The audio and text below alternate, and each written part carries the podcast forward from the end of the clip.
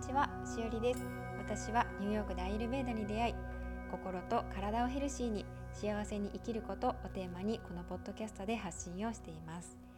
今日は星読みアロマコーチングを掛け合わせたセッションをされているよちえさんをゲストにお招きしました。生成術星占いというと日本ではエンターテインメントと捉える方が多いと思うんですが生成術というのは時間の科学と言われていて知識と経験が蓄積された統計学なんですね。星の運動と人の運命は一定の規則性を持つことを研究する科学と言われています。インドでは人も宇宙の一部と考えられていて宇宙の調和の中で生まれた生年月日時間によりさまざまな惑星のカルマの影響を受けて生まれてくる。それは人の運命タイミングにも大きく関わるということで非常に重視されています。アイルベーダでは生成術により体調を崩す時期を知り予防して未然に病を防ぐというように医学とも切っても切り離せない関係となっています。ゲストのよちえさんは学生の時と社会人になられてから留学をされていて社会人4年目の時に行かれたカナダのバンクーバーでは3年過ごしてそこでの経験が今の活動につながっているとおっしゃっていました。後半は生成術やアロマよちえさんのセッションの内容についてもいろいろとお話を伺っていますそれではエピソードをお楽しみくださいこんにちはこんにちは。よろしくお願いします。よろしくお願いしますえっと、じゃあ早速なんですけど一番初めにリスナーの皆さんに、えっと、よちえさんのことを教えていただいてもよろしいですか？はい。えっ、と、皆さん、はじめまして、よっちえと言います。えっと、私はあの星読みアロマコーチングってこう自分で名前をつけて あの星読みとアロマとコーチングっていう3つのものをツール掛け合わせたものをツールにあのご自身のやりたいものっていうものがある女性の方にこう心地よい前進をしてもらうための伴走者として今活動をしています。えっとはい出身は栃木県で今は埼玉に住んで、えー平日は都心に通うサラリーマンをしながらこのお仕事をしています。で、えっと、アナザースカイはうん。社会人の時に私あのカナダのバンクーバーというところに留学していたんですけれどもそこがもう本当に私の人生を変えるきっかけになった街でうーん。なんかその時に今までこう日本でしか働いたことなかったんで、うん。なんかもう働くってもう平日か休日かしかないと思ってたんですけど、でもなんかバンクーバーの人って全然みんなそんなことなくってもう本当に何だろう働くと生きるなんか働く生きるそして幸せってなんだろうみたいなのを私はすごいそこで深く考えたりとかするきっかけになってそのことがきっかけで多分今の活動につながってるのかなというふうに思ってます。へえ社会人学生の時ではなくて社会人になられてから留学されたってことですか、はい、えっと社会人の4年目にか会社を退職してうーん。行きました。それまでも学生が一応英文科だったんで、あの短期留学でなんかなんサマータイム、サマータイムっていうか、サマーバケーションの時にこうなんか3週間とかね、えーその時はどこ行ったんですか？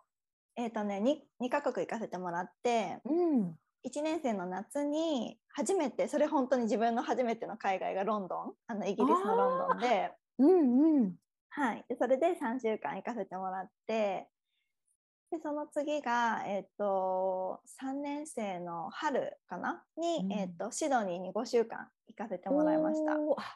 そうロンドンとシドニーか。はい、でうんうん。全然違う。いますよね。全然違う。それでね、その後カナダ。えー、その社会人になって4年目ってね、だいぶこう仕事が慣れてきて、うんうんあうん。の石の上にも3年時代が過ぎ、そうね。なんかこ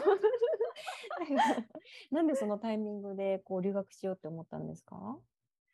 もともと私英語すごい好きで、うんうん。英語を使ったお仕事をまあしてたというか、うん。なんか貿易事務みたいな仕事だったので、なんか英語で仕事まあお客さんがフィリピンとかタイとかの方だったんですよね。でなんかその時に感じたのはなんかすごい英語書くのはそんなに苦痛とかじゃないんだけどなんかたまにアージェントでなんか「This is アージェント」みたいな感じで電話かかってくる時にもうめっちゃ出れなんか喋れないなってすごい感じてしまって自分で。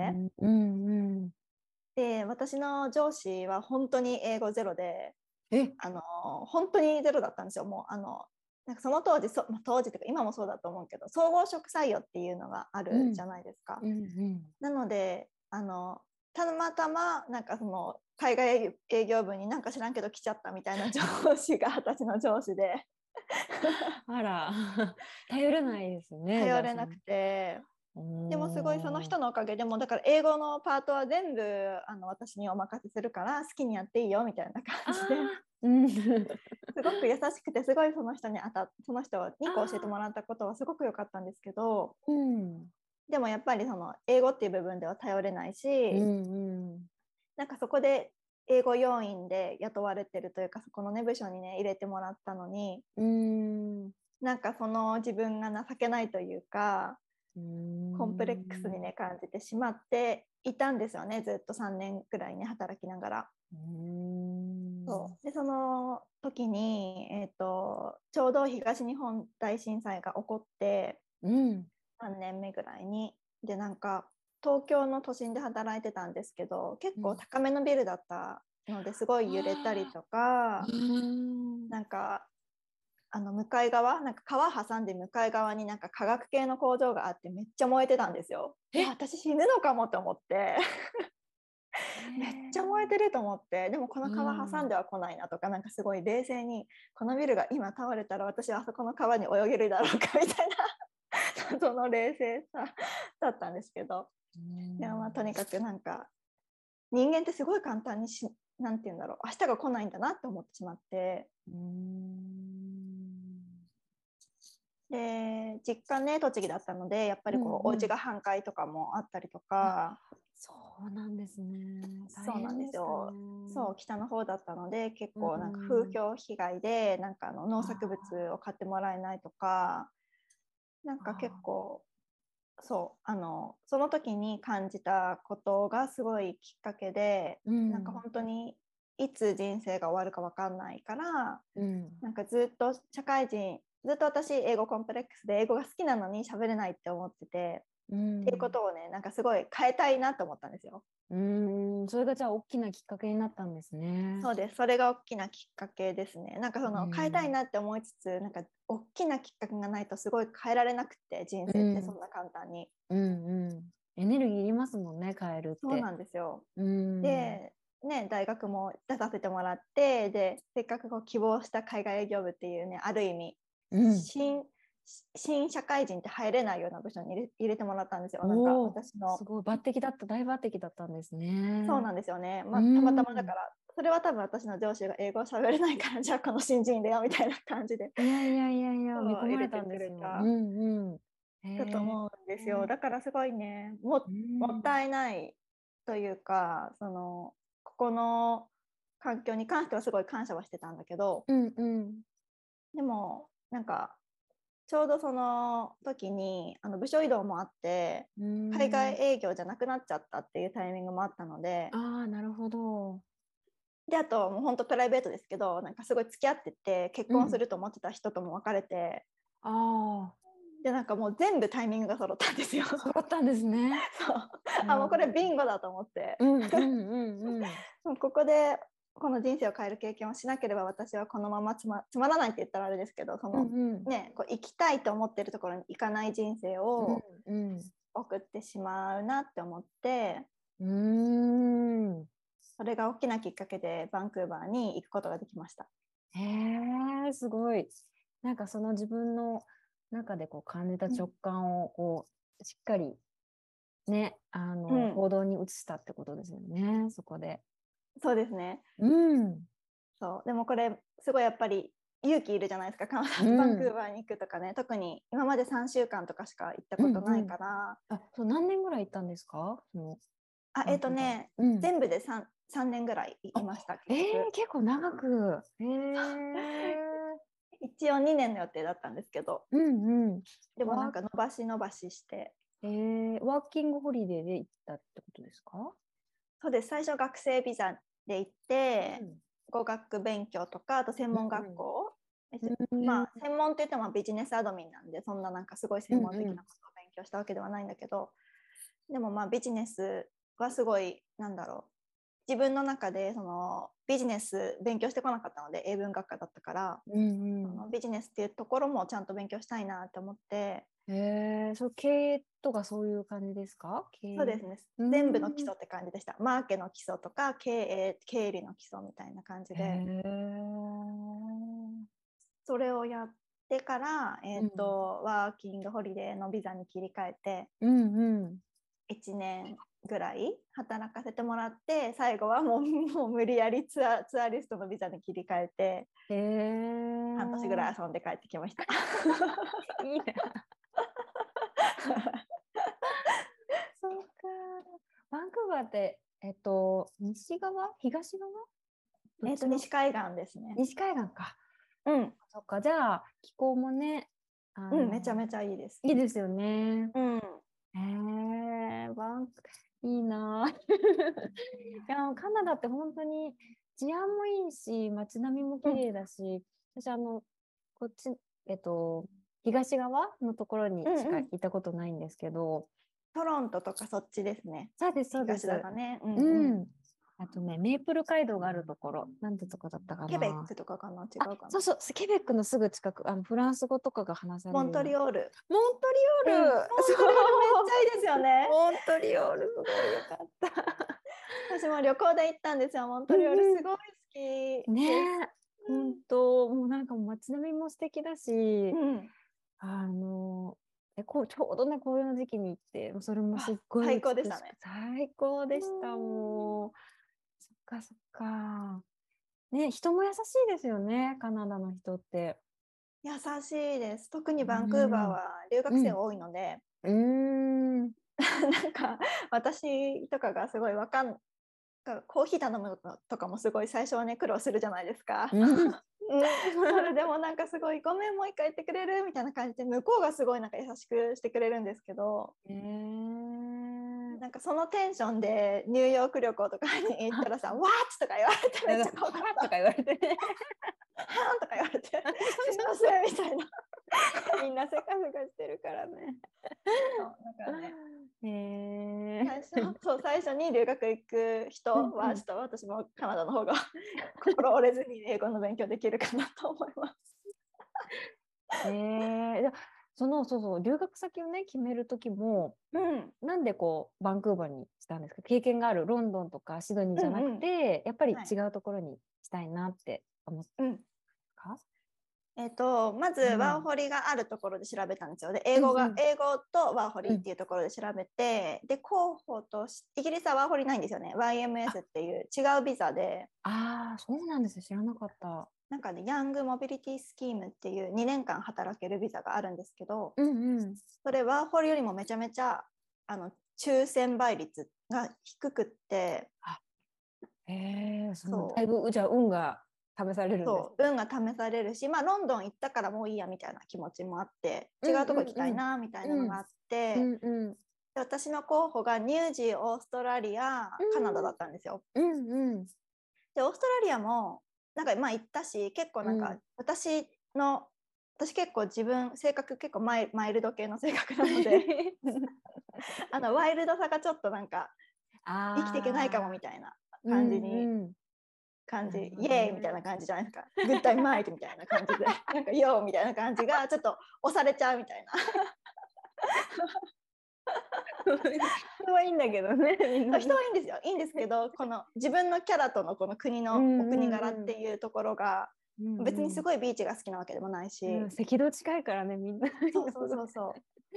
で、その時に2個残ったんですよね。ニュージーかカナダかで残って、うんうんで、うんまあ結局はうん。あのやりたい勉強で選んだっていうのがうんそう2つあったんですよ理由が。で1つがそのやりたい勉強ができやすそう。なんかその貿易とかをやもそもそもかじってたので社会人で、うんうんうん。やっぱりこうニュージーかカナダかって言った時にニュージーランドってやっぱりこう自然が多いので農作物だったりとか、まあ、それこそこう自然療法とかねその時はあんまり今日、そこにこう興味がなかったんで、うんうん。ちょっとなんかビジネス系の勉強したいんだったらまあカナダかなと思ったんですよ。うんうん。うん。でもすごい悩んでてニュージーランドもすごい好きだし、うんニュージーランドも実は私あの1週間弾丸で行ったんですよ。お試ししたくてどんな国か。うん。だから本当に長期で決める前に全部行ったことあったんですよね。カナダも社会人になる前に、うんうんそう卒業旅行で10日間行ったしうん。でも2月に行ったから全然良くなかったんですけど。寒いですね。そうでも一応全部行った中で、ままあ、カナダニュージーランドって残ってニュージーランドも一応行ってすごい良かった。ですごい悩んでで勉強すでもそう最終的には勉強できる環境というかそのは私が勉強したいものがより発達してる方がカナダだったので、カナダって決めてたんですけどうん。でもやっぱり後押しがすごい欲しくて。うん。でどうしようと思ったらなんか社会人の先輩その時ね私がすごい憧れてた女性の先輩がいらっしゃるんですけどうんうん。なんかねその先輩があの東中野にめっちゃいい占いのおばさんいるよと 東中野にうんうん。でなんかその私が留学で悩行きたいんだけど、ちょっとこう、うん。行きかね行きこう場所を選びかねてたりとか、そのこう時期的なもので悩んでるんですよね、みたいなことを言ったら、なんか紹介してくれてうん。銀座の母みたいな感じで東中野の母そう東中野の母に占ってもらってでねそこで結局その方角を見ていただいてそのここの時期に行くんだったら、まあ、このこれからこれぐらいの時期に行きたいっていう時期をもうそもそも決めてたので、うんうんうん。この時期に行きたいんですって言ったら、あだったらなんかこっち側のこの西側の方がいいわよって言われて、へえでまあそもそもカナダに傾いてたから、うんうん。もうそのおばさんの言葉で100%、後押しじゃあカナダにしようって思って、うん。へえカナダに決めましたっていうすごい。そうなんだ。長いストーリー。面白い。もうなんかここれだけですごい盛り上がっちゃった。えー、本題本題もな気になるんだけどちょっとまだまだ聞いていいですか？うん聞いてください聞いてください。そのバンクーバーでその働うんくっていうことと、うん。その幸せっていう、まあ、生きるっていうことを,、うんなんかすごく考えさせられたって、ね、さっきおっしゃってたけど具体的にはどういうふうに感じたんですか、なんかね、日本にいて東京で働いてる時って、うん。まあなんか平日は私土日休みの普通の仕事だったので平日はもう仕事終わりみたいな、家仕事家みたいな 生活で土日にねやるなら、何か土日にみたいな感じで、うん。うん。もうなんか人生の90%が仕事みたいな感じでうん。平日の楽しみって全然なかったというかなんか平日って機械的に生きてる感じがすごいしたんですよ。わかる。わかるかも。私も社会人してた時、そういう感じだった。あんまりこう感情の起伏とかもなんか逆に言うとあんまりないなかったからロボットみたいなね、ロボットみたいにそう無機質にうん。起きて会社行って帰ってきてうん、寝て起きてみたいな生活を繰り返してたうん。んですよね。でもなんかその時ってそれしか知らないから、うん。それに対する違和感もなく、うんうんうん、それが社会人っていうもんだうん。みたね。そうなんですよ。うんそれが社会人と思ってたから生きてたんですけど普通に。うん。でも、カナダにバンクーバーに行ってからは、あの社会人の経験もさせてもらったんですよ。あの仕事ねあの、うん。ワーホリに切り替えてから普通にあの9時 ,9 時5時で土日休みっていう仕事をさせてもらってたんですけど、うんうん。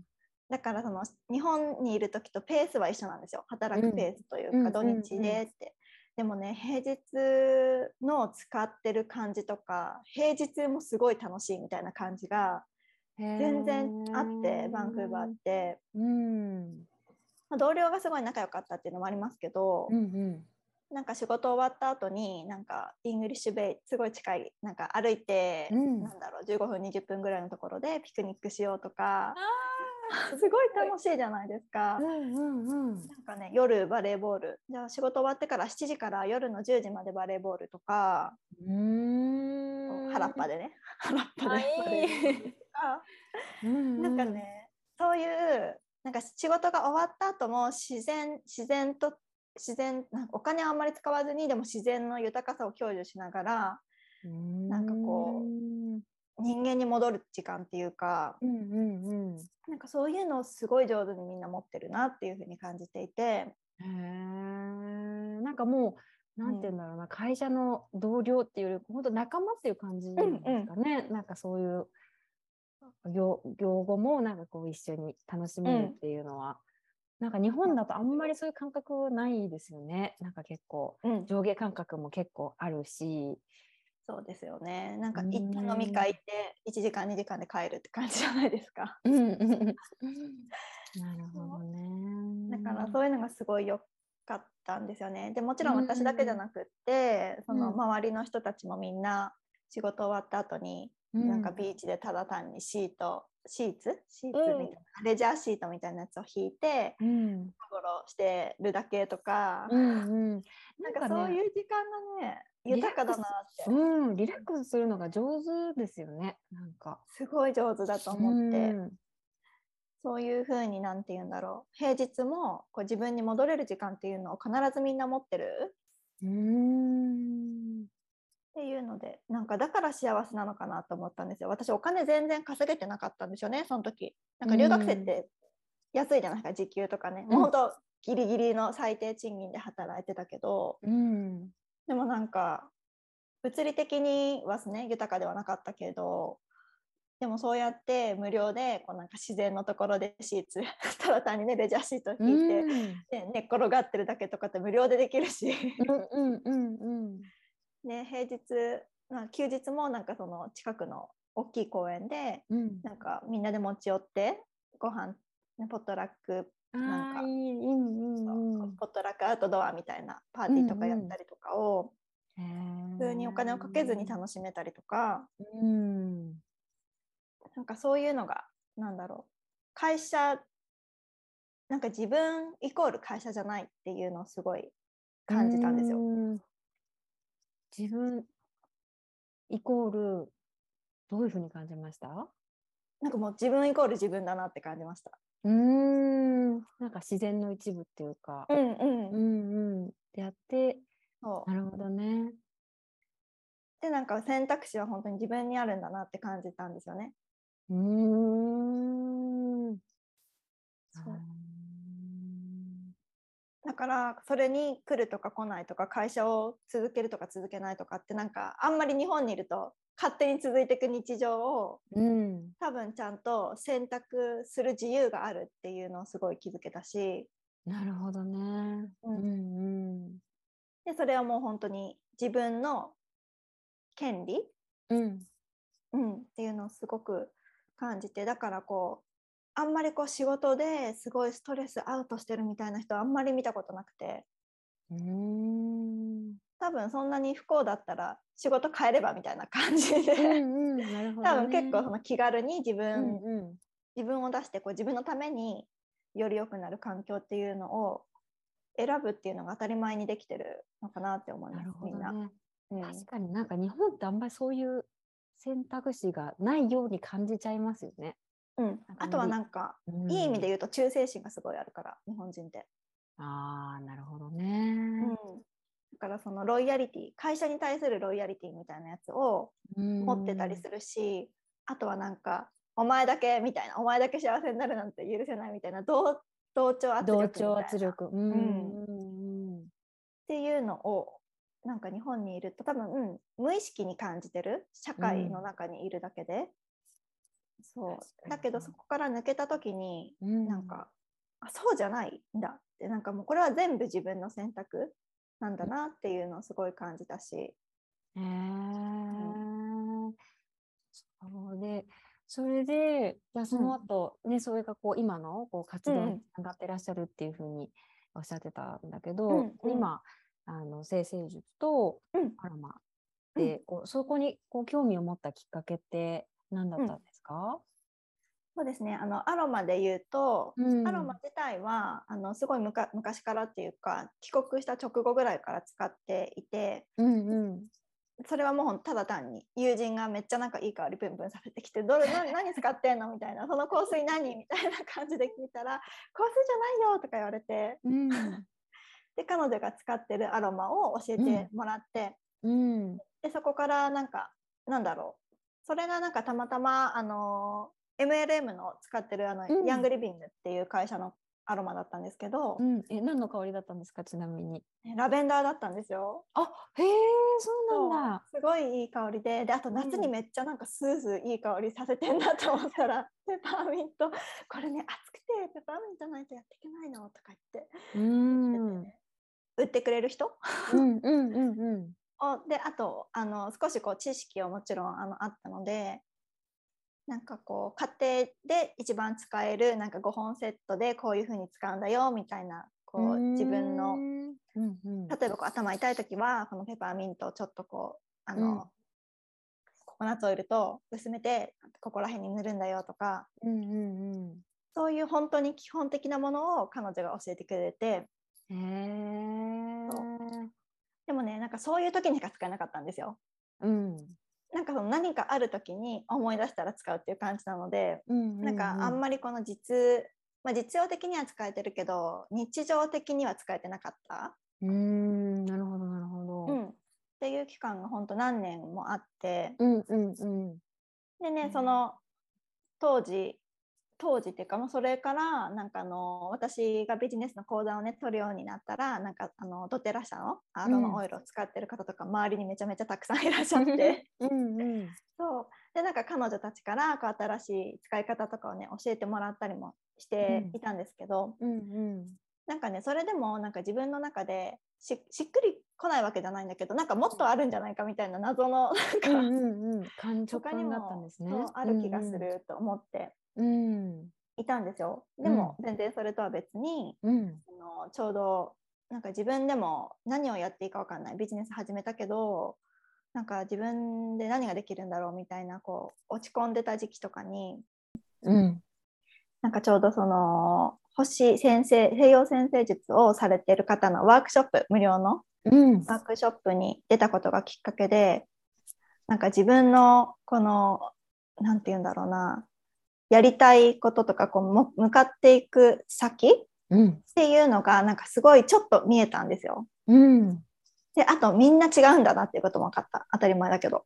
うんうんうん。だからなんだろうそれであなんかうんその後もね星読みで鑑定とかもしてもらってすごい安心したんですよね。なんかあ私は今は種まきの時期らだから、あとそんな焦らずに今はやりたいこととか興味があることにこう時間を割いてうんうん。今すぐにこの何て言うんだろう。この何か何もないところから何かを無理やり形に作ってお金にするみたいなことをする必要ってないんだなってすごい思って。うんうん。そう。だからなんだろうな。こう他人と比較してたしててなんかこう自信がなくなってた時期にこう星読みに出会ってあなんかこのままで私のペースでやっていいんだみたいなことをね、すごい教えてもらってすごい安心してねあなんか良かったなって思っていたんですけど、うんうん。うん、でそれが私星読みとの出会いなんですね。うーんでその時に、うんうん。あのちょうどなんか私あ星読みちょっと勉強したいなと思ったんですよ。なんか自分でもできるようになりたいなって思って、うんうん。やっぱりこう周りにねビジネス始めてとか副業とかねされてる方で私と同じようになんかやればやるほど空回りししちゃうみたいなね人とかうん。絶対周りにもたくさんいらっしゃってうんうん。なんかそういう人もこの自分の時期とかたま、まあ、魂の目的っていうとちょっとすごい交渉に聞こえるけどでもこうこういう人生の目的とか方向性とかが分かったらすごい安心してうん。進めることができるんじゃないかっていうふうにすごい思ったので自分でも勉強しようと思って、あの検索をしていたらうん。本当にたまたまあのアロマセラピーと星読みを掛け合わせたハーバルアストロロジーっていう学問があって、うんあもうこれじゃんと思ってもうこれ,、うん。これだったらまさもに。使えるし星読みで人のことさ助けてあげれる自分のことも分か分かるっていうので、ああもうこれ何これと思って秒で問い合わせて、申し込んでうん。今に至るって感じです。へー。その生成術であこういろいろ、まあ、いろんな宗派とかがあると思うんですけど、うん。こう何がこう分かるのかっていうところとこうそれうん。を知ることでこうどういうメリットがあるのかってうん。教えてもらってもいいですか？はい。そうですね。いろいろな流派あるんですけど、うんうん。特に私があの今やっているものっていうのがあの生まれた時の空の様子というか、まあ、星を写真に撮ったみたいなこの静止画のネイタルチャートって呼ばれるこの円形のものを読んでいくんですけどうんうんなんかそれをあの読むことによってあの、まあ、生まれどんな特性かっていうのがまず分かります。あのご自身が持ってる特性とか強みとか、あとはもうこう人生こう,、うんまあ、こういうことがしたくて生まれてきたっていうことも分かるし将来的にはこういうところを目指していくといいっていうのも分かるので、まあ、いろんな意味でのこう、まあ、人生の目的っていうことが見えたりっていうのを私はメインでお伝えをしています。うーん。うん。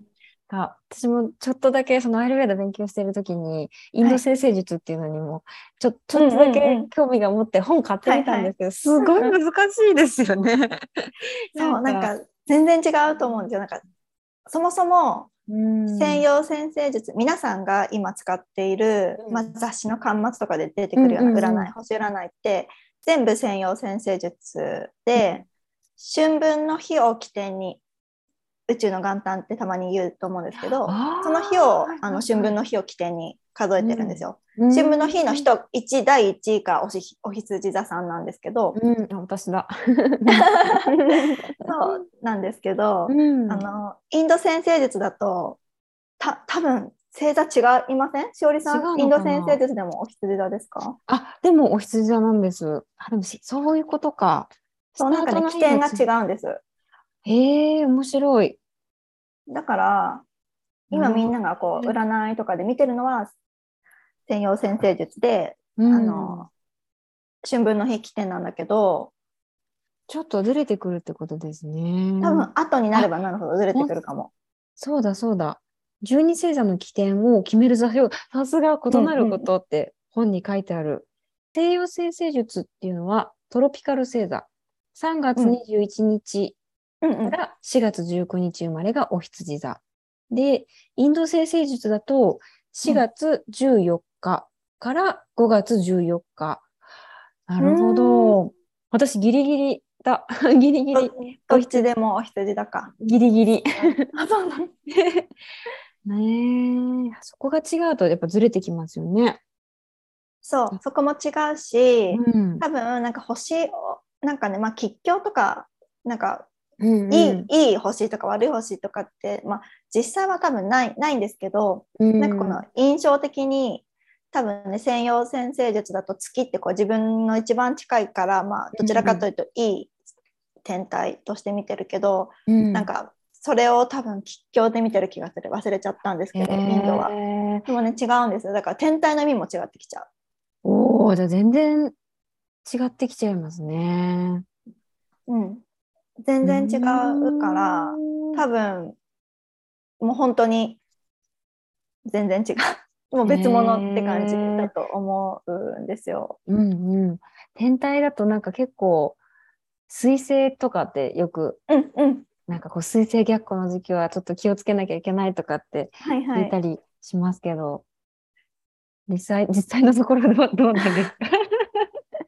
なんかコミュニケーションの天体、ってか役割とかを果たすのがこの水星なんですけど、うん。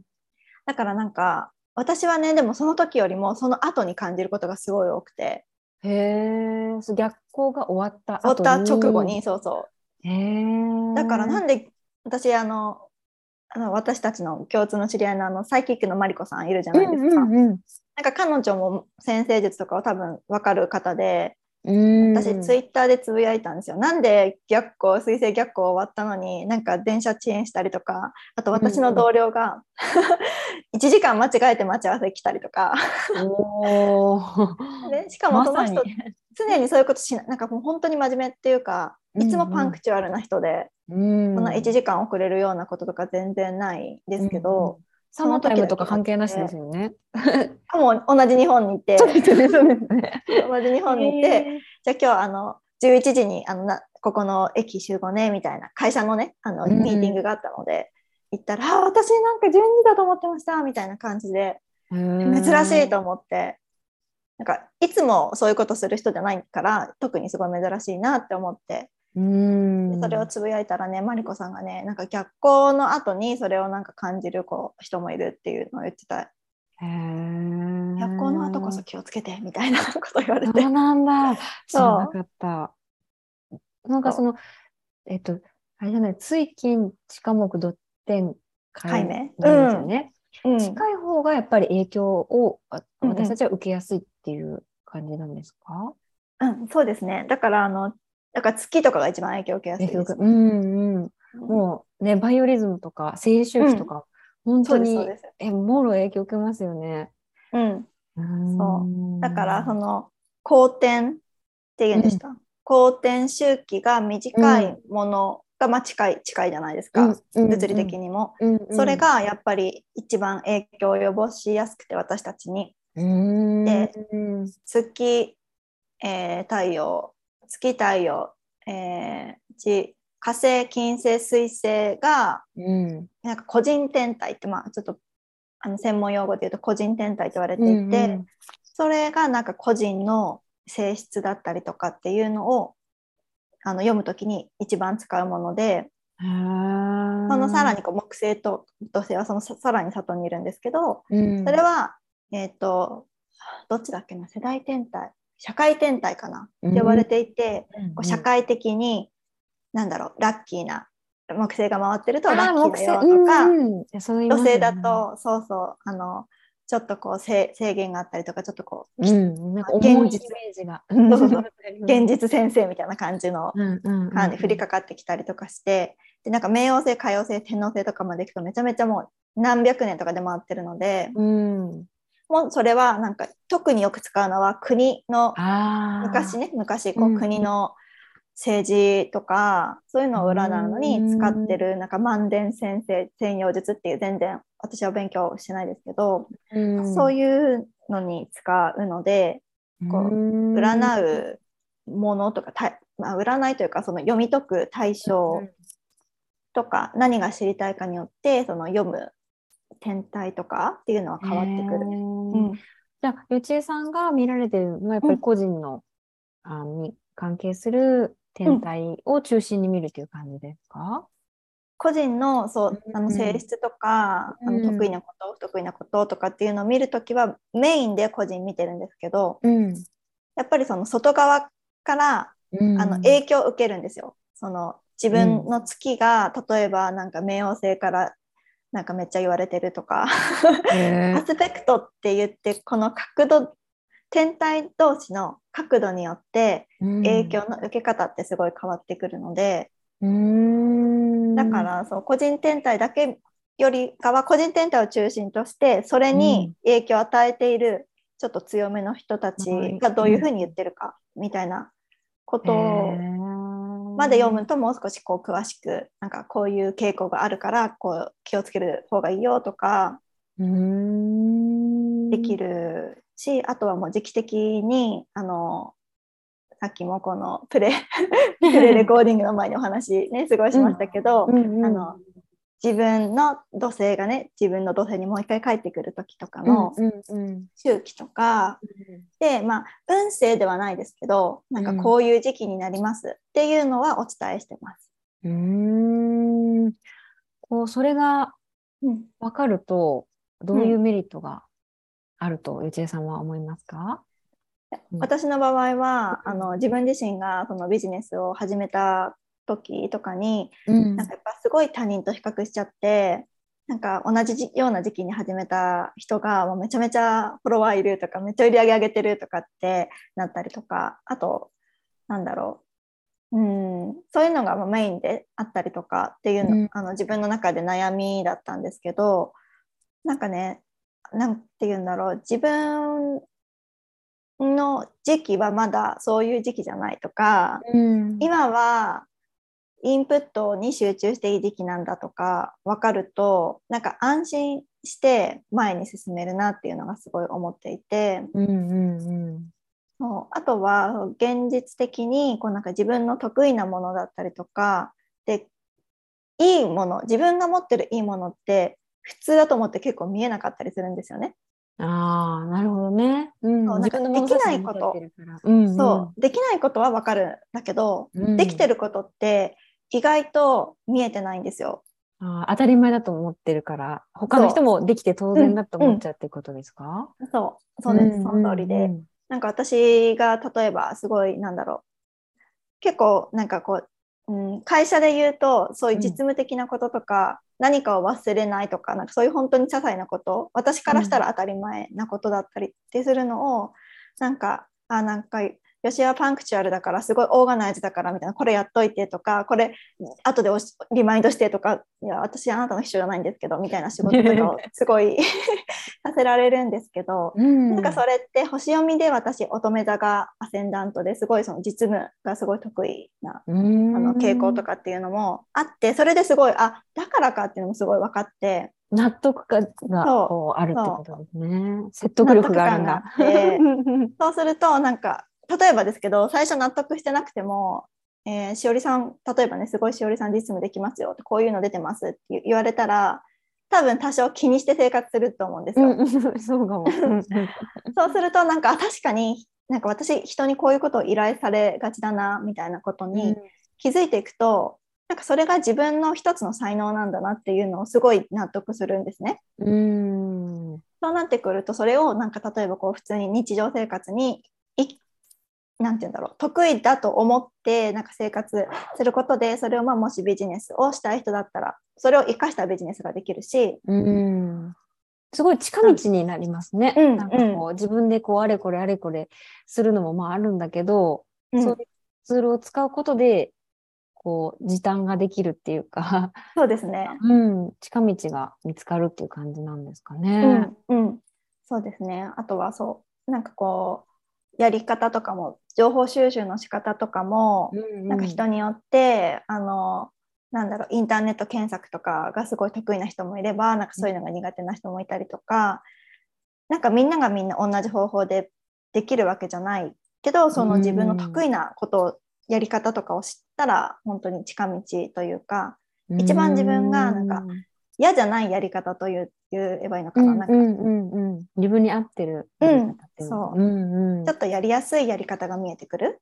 へー。っていうのが、まあ、星読みするメリットとしてはあるかなって思っていますね。こう実務的なメリット。でもうん一番のなんかこう精神的なメリットで言うとやっぱりなんかあじゃあなんか私これでいいんだみたいなこう安心して前に進んでいいんだっていうのが、あの留学の時の東中野のみ東たいなね。おばさんみたいに「よし行ってきなさい」みたいな、うんうんそういう精神的な安心感っていうのはすごい私はもらったしなんかそういうものを私のセッションに来てくれた人にはなんかあげたいなっていうふうに思ってます。へー。なんか私もなんかね先生術のことを知るまでなんか雑誌とかで書いてあるのって、もう本当に占いっていうイメージだったんですけど、うんうんうんうん。そうじゃないですよね。なんか本当に科学っていうか。そうですね。統計学なんで、ううんん。うん、であのアイルベーダってねやっぱりあのそういう医療ともすごく関わりが強くって、アイルベーダ勉強する人は生成術のこう必ず勉強するってインドではあのみたいで、うん。でその生まれた時のやっぱり生まれたなんて星の位置がもう全てを決めてるみたいなところがあって なんかその薬を飲む日とか手術の日とかもやっぱりそれをもとにうん決めるみたいであんまりこうエビデンスがないみたいなイメージだったんですよね、うんうんななんとなく。だけどめちゃめちゃエビデンスあるやんと思って。エビデンスしかないみたいなエビデンスしかない。ねと思って。うん。うん。でそのちょっと話戻るんですけど、あのハーバルアストロジーってなると、うん。アロマとその星読みっていうのを組み合わせてると思うんですけど、それを具体的にこうどういうようなうん。感じで組み合わせてるんですか？えっとなんかさっきねしおりさんもあのインドではっていうふうに教えていただいたこととすごい重なるんですけど、うん。あの元使い方としてはあの簡単にご説明すると例えばあの太陽と、まあ、月とか、まあ、いろんな天体がある中であのね天体同士の角度っていうのがあるんですね。相性みたいなものがあって。なんかさっきちょっと言ってた。あそうですそうです、うんうん。例えばアスペクトって言われるんですけど例えばなんかこの自分の月にめちゃめちゃこう強いなんか冥王星とか外側のものが結構強いって言われてるんですけどうーん。強いあの影響力がね強い。外側に行けば行くほど影響力がすごい強いんですけどね。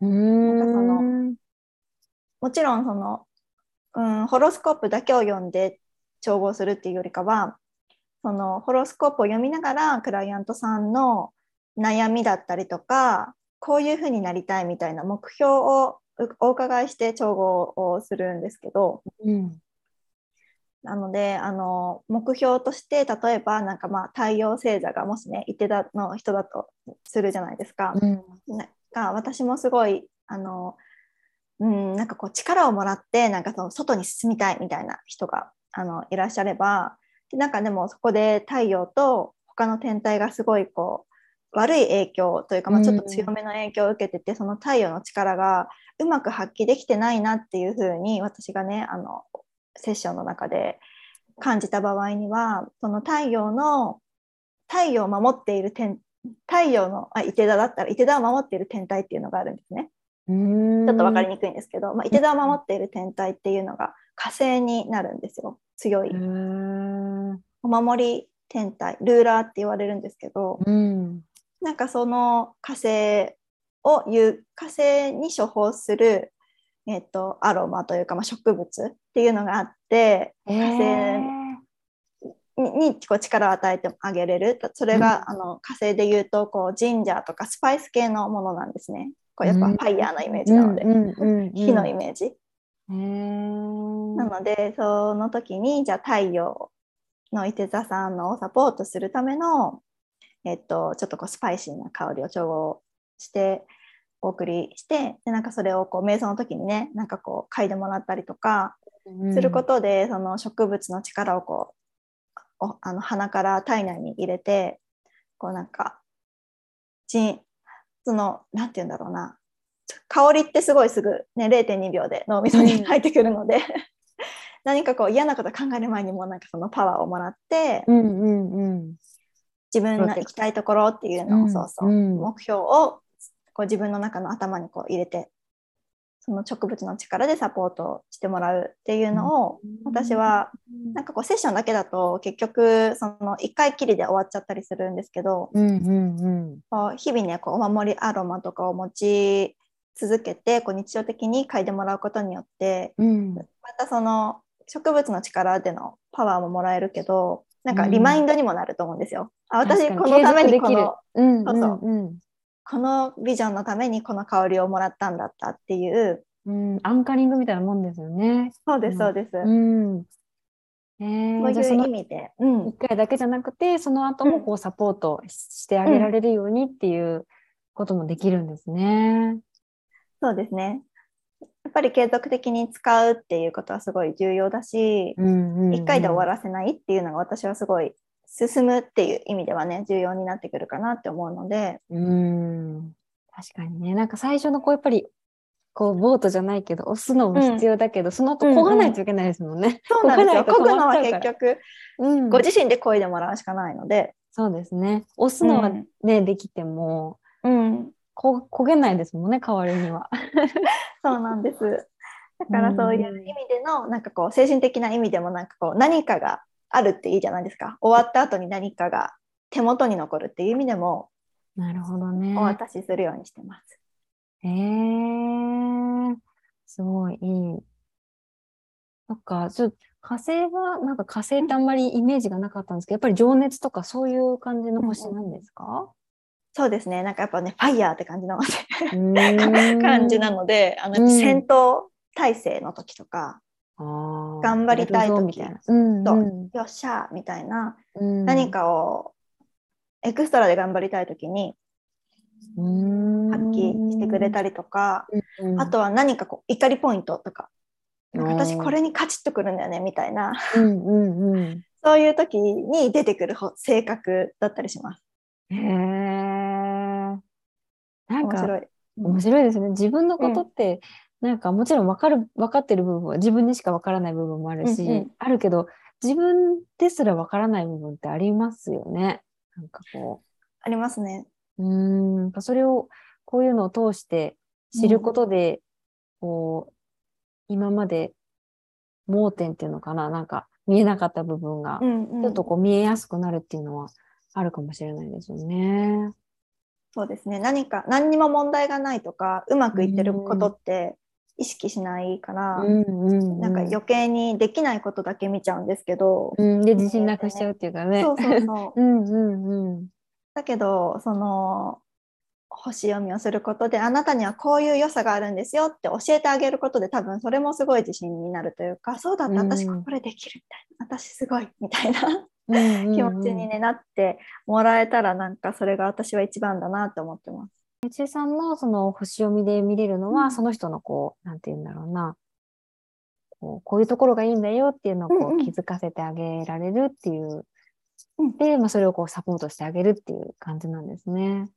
そうですね。あとは、うん。まあ一応その時期的な意味で言うとなんか、こう例えばこう木星がね帰ってくる時期とかにこういう例えばあと1年後にちょうどあの木星が帰ってくるのでいいです。あなたにとってねまた木星,、うん。木星が帰ってくるので幸運な時期になるのでその前にちょっと種まきしときましょうとか、うん、計画がすごい立てやすくなりますよね。こう、うん、5年後とか10年後とかそういうちょっとこう目目の前のことだけじゃなくて少し先のこともこう視野に入れるってなんか普段の生活では難しいですもんね、うんうんなかなか。難しい生きてるうんだけでね、もう一日こなすみたいな感じになっちゃうので、うんうんうんうん。なんかもう今週うん末とか、こう今月とかなんかそういうレベルでしかこう考えられないけど、やっぱりこういう生成術とかを取り入れることでこうもう少し視野が広がるっていうのはあるかもしれないですね。うん、そうですね。ちょっとねこれ最後の質問になるんですけど、うん。うん。あのゲストの皆さんにお聞きしてはいる質問で、はいよちえさんにとってこうはい。幸せっていうどういう、あのでしょうか？これね悩んだんですよ。みんななんて答えてるんだろうって思ったんですけど。うん。そう。でも私にとってはやっぱりこうなんかね豊かさを感じられることだなっていうふうに思っていて。うん。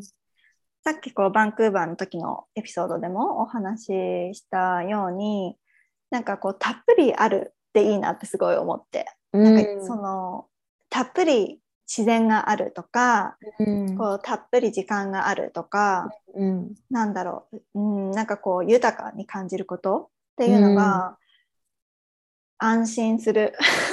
なんかこう満たされる感じがしそうます、そうそうそう。だからそうね、幸せってなんだうろうって、まあ、もちろんそれに気づいて感謝できることっていうのがまず一番ではあるんですけど、なんかそれに気づかないことってすごい多かったりして、ん多いですよね。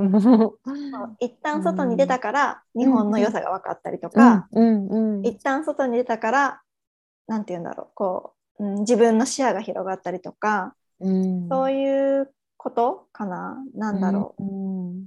なんか選択肢って一つじゃないんだなって思ったりとかそのいっぱいいっぱいある。豊かさ。なんだろう、一言で答えられなくて うん、いや一言で。いや私もねそれを自分の中でこう今探してるからこういろんなうん。人にとってその人によってやっぱり違うと思うんですよね。うん。なんかこれっていうものは正解とかは絶対にないし、うん。なんかこう、うん、なんか、マイルベーダだとこうやっぱり幸せに生きるっていうのがすごくテーマで、私はやっぱりそこに惹かれたっていうのがあって、うんそう、だからね、この質問をなんかみ 皆さんにお伺いしてるんですよ。やっぱり本当にね、豊かさって、もう日本はすごくこう豊かな国だなって思うんですけど、うん実際なんかこうずっと日本に住んでると、なんかあんまり、うーん、なんて言うんだろうな。なんかその豊かさを実感できしてなかったなって思うんですよね。で、なんかこう余裕がないっていうか、せかせかしちゃいますね。そう、なんか豊豊かもたっぷりあるんだって思うと、こうせかせかしなくて済むなっていうのを、うんうん、なんかお話聞いてて思って、うんなんか、なんだろうな、たっぷりあるって思うと、余分に取りに行かない、だからグリーディーにならなくて済むっていうか、うん、例えば、なんだろうな。そう、コロナの時とかも、こう、買い占めとかすごいあったじゃないですか。ありました。ね。うん。マスクとか、トイレットペーパーとか食料とか。うん、だけど、もう、ね、たっぷり潤沢にあるんだって思うと、必要な分だけこう、うん。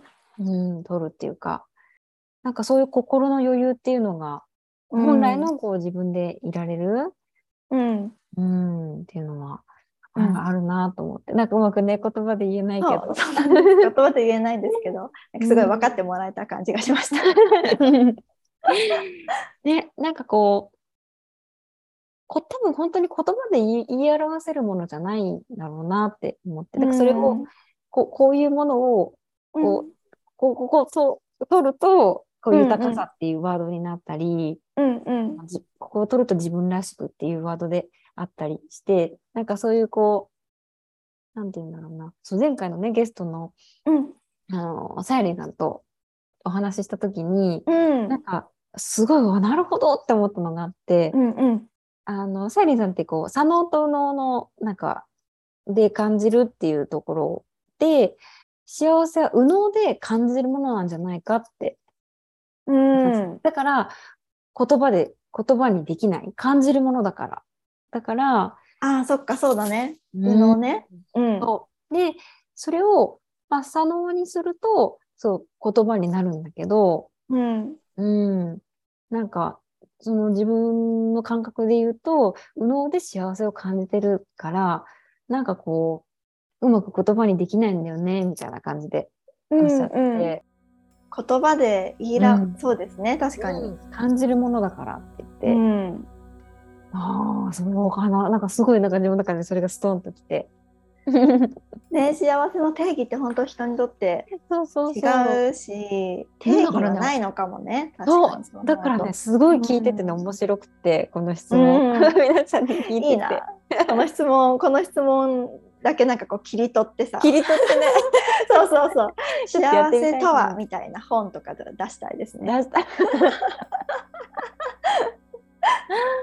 確かにね本当にね面白いでやっぱりなんかみ、ね、皆さんこう経験したことで自分の経験からこういうものじゃないかって、ねお話しされててでやっぱり自分が幸せだって思ってる方向にこう進もうとしてる、うんうん。そういう人にありたいっていうふうに皆さんやっぱり進んでてすごい素敵だなと思って。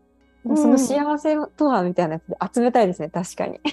集めたいんですよ。本当に。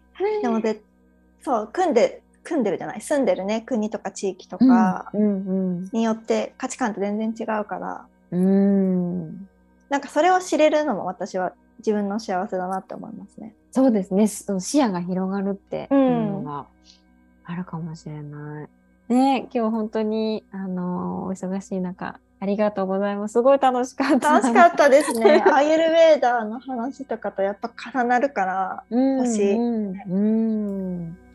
なんかもっと勉強したい。いろいろ。ありがとうございます。はい。